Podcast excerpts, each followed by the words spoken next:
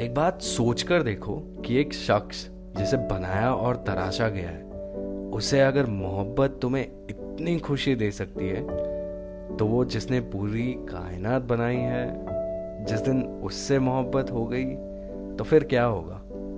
सोचा है कभी?